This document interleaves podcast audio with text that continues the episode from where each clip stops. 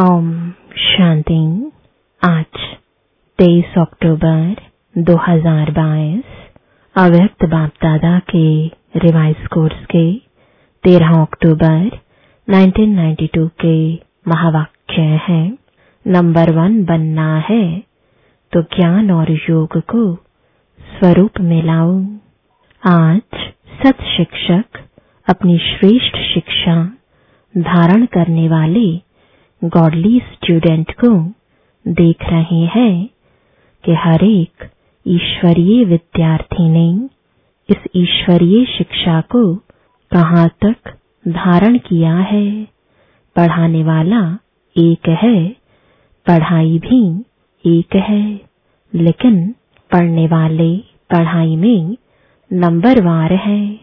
हर रोज का पाठ मुरली द्वारा हर स्थान पर एक ही सुनते हैं, अर्थात एक ही पाठ पढ़ते हैं। मुरली अर्थात पाठ हर स्थान पर एक ही होता है। डेट का फ़र्क हो सकता है, लेकिन मुरली वही होती है। फिर भी नंबरवार क्यों? नंबर किस लिए होते हैं?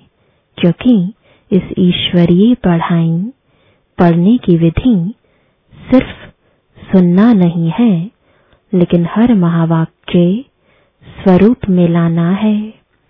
तो सुनना सबका एक जैसा है, लेकिन स्वरूप बनने में नंबरवार हो जाते हैं।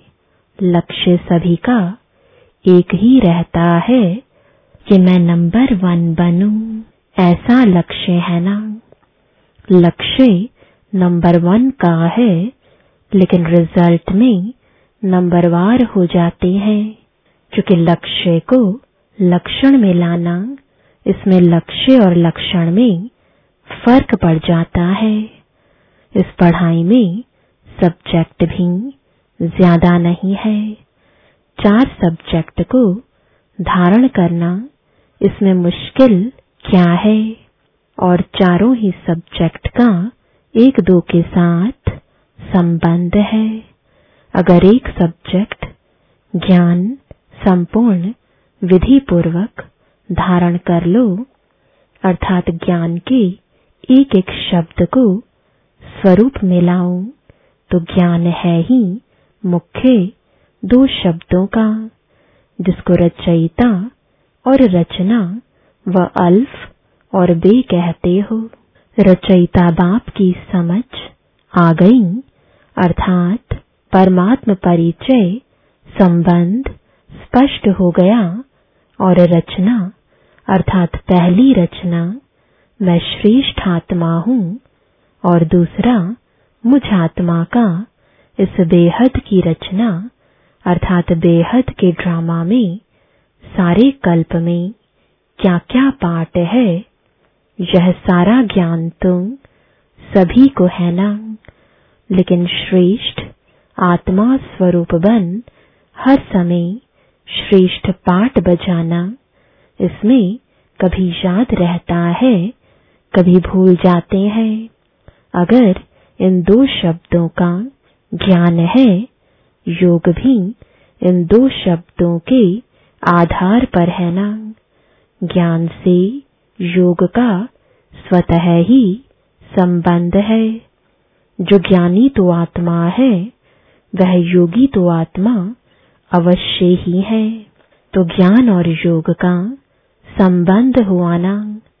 और जो ज्ञानी और योगी होगा, उसकी धारणा श्रेष्ठ होगी या कमज़ोर होगी। श्रेष्ठ स्वतः होगी ना। सहज होगी ना कि धारणा में मुश्किल होगी। जो ज्ञानी तो आत्मा, योगी तो आत्मा है, वह धारणा में कमज़ोर हो सकता है। नहीं, होते तो है तो ज्ञान योग नहीं है। ज्ञानी है, लेकिन ज्ञानी तो आत्मा, वह स्थिति नहीं है। योग लगाने वाले हैं, लेकिन योगी जीवन वाले नहीं है। जीवन सदा होती है और जीवन नेचुरल होती है। योगी जीवन अर्थात ओरिजिनल नेचर योगी की है।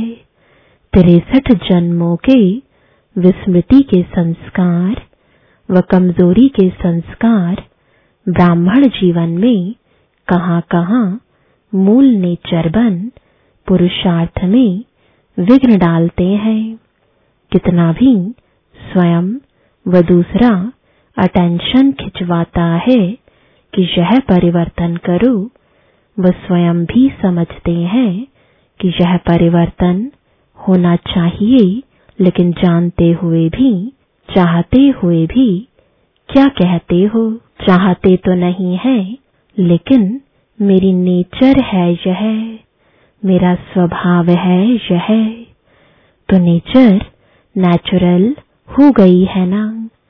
किसके बोल में, व व्यवहार में ज्ञान संपन्न व्यवहार, व योगी जीवन प्रमाण व्यवहार, व बोल नहीं होते हैं तो क्या कहते हैं?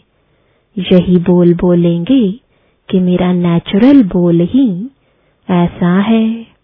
बोलने का टोन ही ऐसा है। वह कहेंगे, मेरी चाल चलन ही ऑफिशियल व गंभीर है। नाम अच्छे बोलते हैं, जोश नहीं है, लेकिन ऑफिशियल है। तो चाहते भी, समझते भी, नेचर नेचुरल वर्क यानी कार्य करती रहती है। उसमें मेहनत नहीं करनी पड़ती है। ऐसे जो ज्ञानी जीवन व योगी जीवन में रहते हैं तो ज्ञान और योग संपन्न हर कर्म नेचुरल होते हैं। अर्थात ज्ञान और योग, यही उनकी नेचर बन जाती है। और नेचर बनने के कारण श्रेष्ठ कर्म युक्ति युक्त कर्म नेचुरल होते रहते हैं तो समझा, नेचर नेचुरल बना देती है तो ज्ञान और योग मूल नेचर बन जाए, इसको कहा जाता है ज्ञानी जीवन, योगी जीवन वाला। ज्ञानी सभी हो, योगी सभी हो, लेकिन अंतर क्या है? एक है ज्ञान सुनने सुनाने वाले, यथाशक्ति जीवन में लाने वाले दूसरे हैं। ज्ञान और योग को हर समय अपने जीवन की नेचर बनाने वाले विद्यार्थी सभी हो। लेकिन यह अंतर होने के कारण नंबरवार बन जाते हैं, जिसकी नेचर ही ज्ञानी योगी की होगी, उसकी धारणा भी नेचुरल होगी। नेचुरल स्वभाव संस्कार ही धारणा स्वरूप होंगे। बार बार पुरुषार्थ नहीं करना पड़ेगा कि इस गुण को धारण करूँ, उस गुण को धारण करूँ।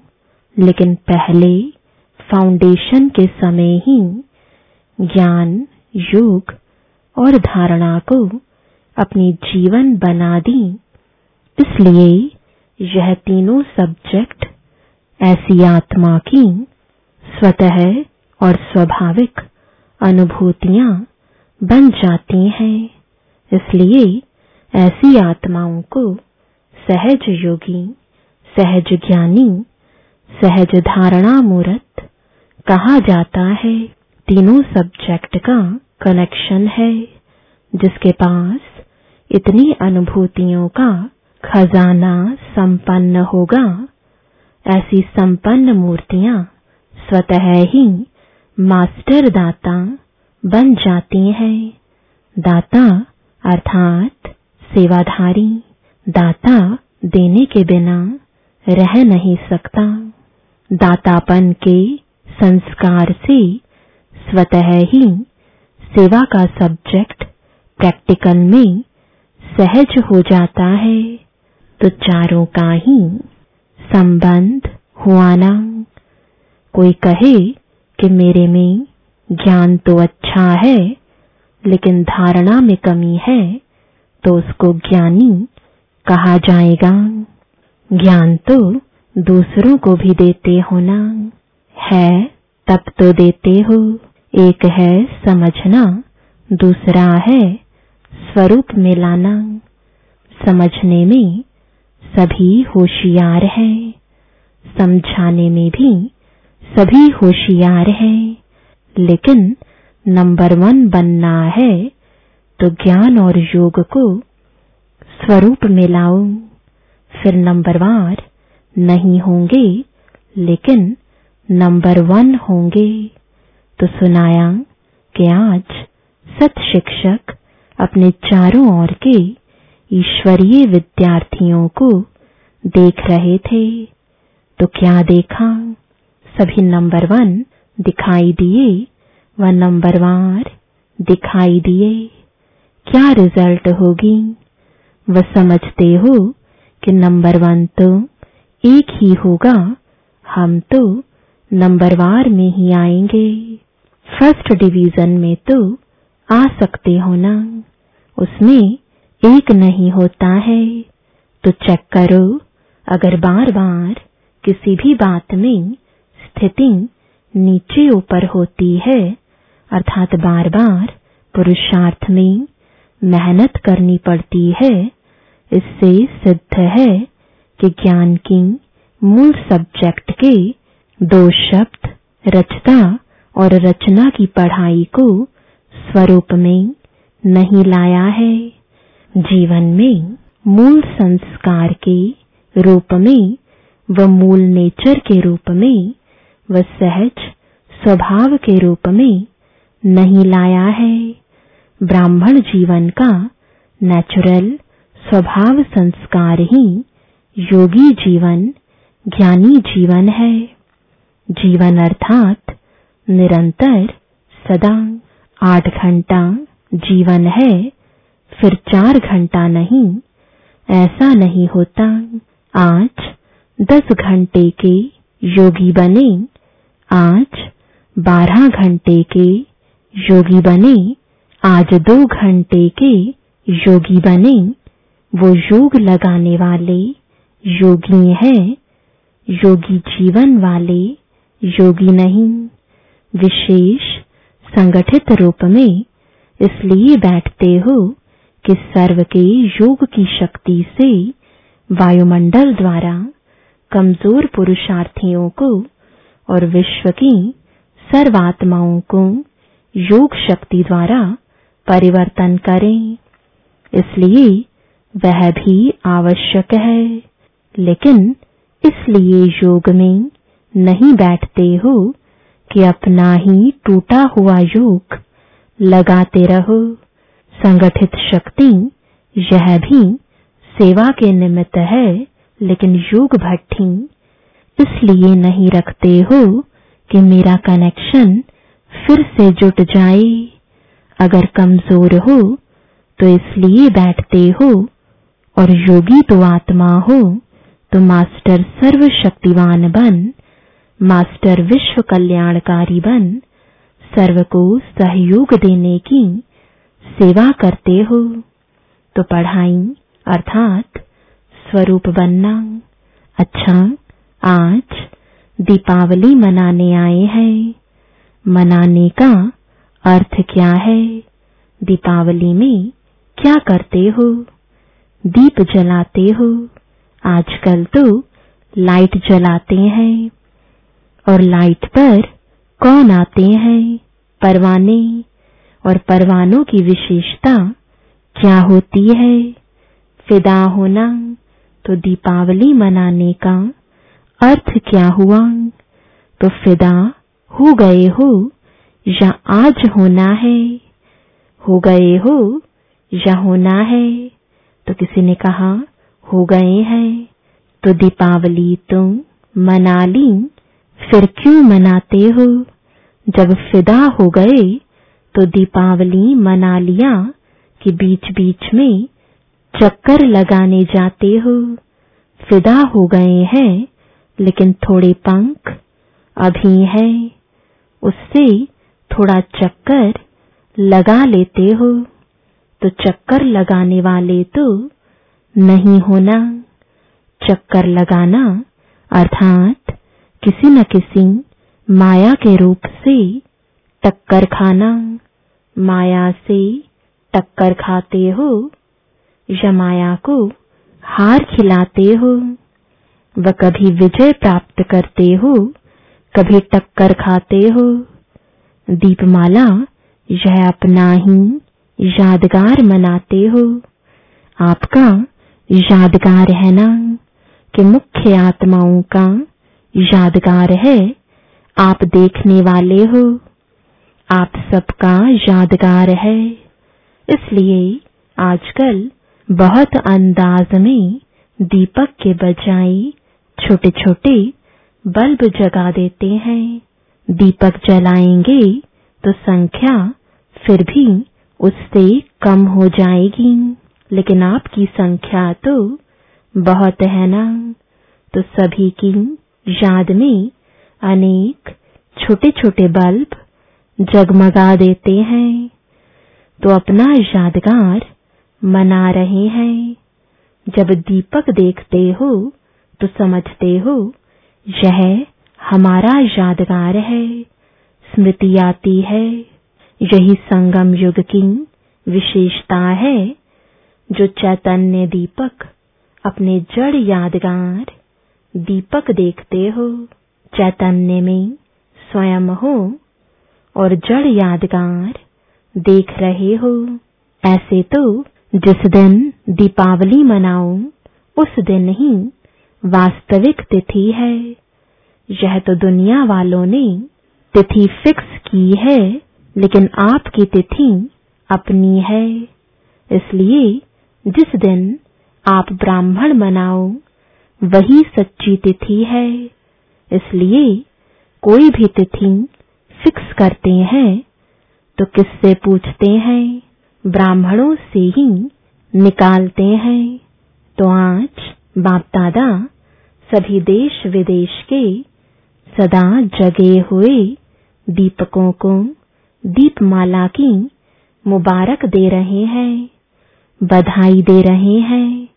दीपावली मुबारक अर्थात मालामाल संपन्न बनने की मुबारक, ऐसे सदा जागती ज्योत, सदा स्वयं प्रकाश स्वरूप बन, अनेकों का अंधकार मिटाने वाले सच्चे दीपक सदा चारों ही सब्जेक्ट को साथ साथ जीवन में लाने वाले सर्व सब्जेक्ट में नंबर वन के लक्ष्य को लक्षण में लाने वाले ऐसे ज्ञानी तो आत्माएँ, योगी तो आत्माएँ, दिव्य गुण स्वरूप आत्माएँ, निरंतर सेवाधारी, श्रेष्ठ विश्व कल्याणकारी आत्माओं को बाप दादा का याद प्यार और नमस्ते। अव्यक्त बाप दादा की पर्सनल मुलाकात। खुश नसीब वह, जिसके चेहरे और चलन से सदा खुशी की झलक दिखाई दे सभी अपने को सदा खुशनसीब आत्माएँ समझते हो। खुशनसीब आत्माओं की निशानी क्या होगी? उनके चेहरे और चलन से सदा खुशी की झलक दिखाई देगी। चाहे कोई भी स्थूल कार्य कर रहे हो, साधारण काम कर रहे हो, लेकिन हर कर्म करते खुशी की झलक दिखाई पड़े। इसको कहते हैं निरंतर खुशी में मन नाचता रहे। ऐसे सदा रहते हो या कभी बहुत खुश रहते हो, कभी कम खुशी का खजाना अपना खजाना हो गया। तो अपना खजाना सदा साथ रहेगा ना, या कभी कभी रहेगा। बाप के खजाने को अपना खजाना बनाया है, या भूल जाता है अपना खजाना। अपनी स्थूल चीज़ तो याद रहती है ना। वह खजाना आँखों से दिखाई देता है, लेकिन यह खजाना आँखों से नहीं दिखाई देता, दिल से अनुभव करते हो। तो अनुभव वाली बात कभी भूलती है क्या? तो सदा यह स्मृति में रखो कि हम खुशी के खजाने के मालिक हैं। जितना खजाना याद रहेगा, उतना नशा रहेगा। तो यह रूहानी नशा औरों को भी अनुभव कराएगा कि इनके पास कुछ है। माताओं को सारा समय क्या याद रहता है? सिर्फ़ बाप याद रहता है या और भी कुछ याद रहता है? वर्षे की तो खुशी दिखाई देगी ना। जब ब्राह्मण जीवन के लिए संसार ही एक बाप है तो संसार के सिवाय और क्या याद आएगा? सदा दिल में अपने श्रेष्ठ भाग्य के गीत गाते रहो। ऐसा श्रेष्ठ भाग्य सारे कल्प में प्राप्त होगा। जो सारे कल्प में अभी प्राप्त होता है तो अभी की खुशी, अभी का नशा सबसे श्रेष्ठ है। तो माताओं को और कोई संबंधी याद आते हैं। कोई संबंध में नीचे ऊपर हो तो मोह जाता है। मोह सारा खत्म हो गया।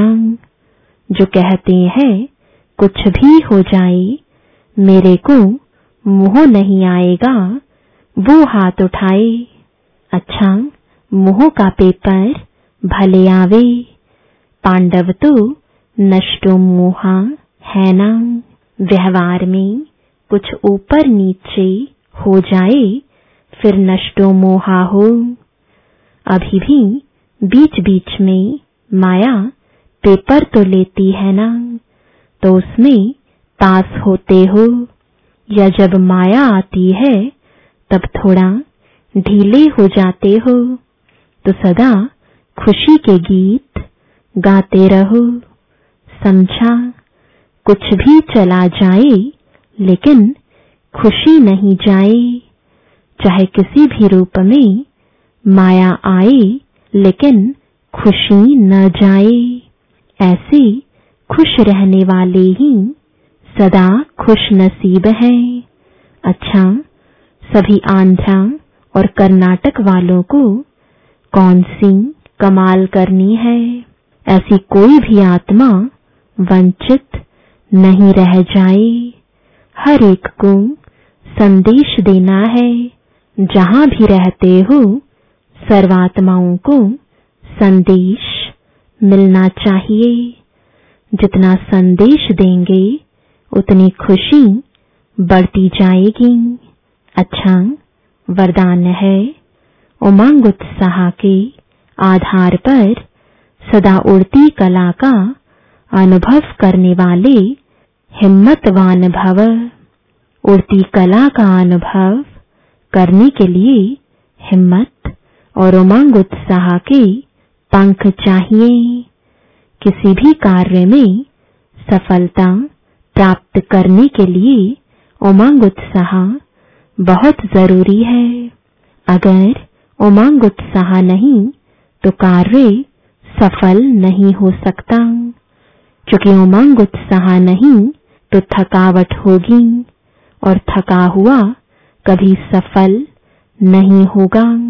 इसलिए हिम्मतवान बन उमंग और उत्साह के आधार पर उड़ते रहो तो मंजिल पर पहुँच जाएँगे। स्लोगन है, दुआएँ दो और दुआएँ लो। यही श्रेष्ठ पुरुषार्थ है। ओम शांति।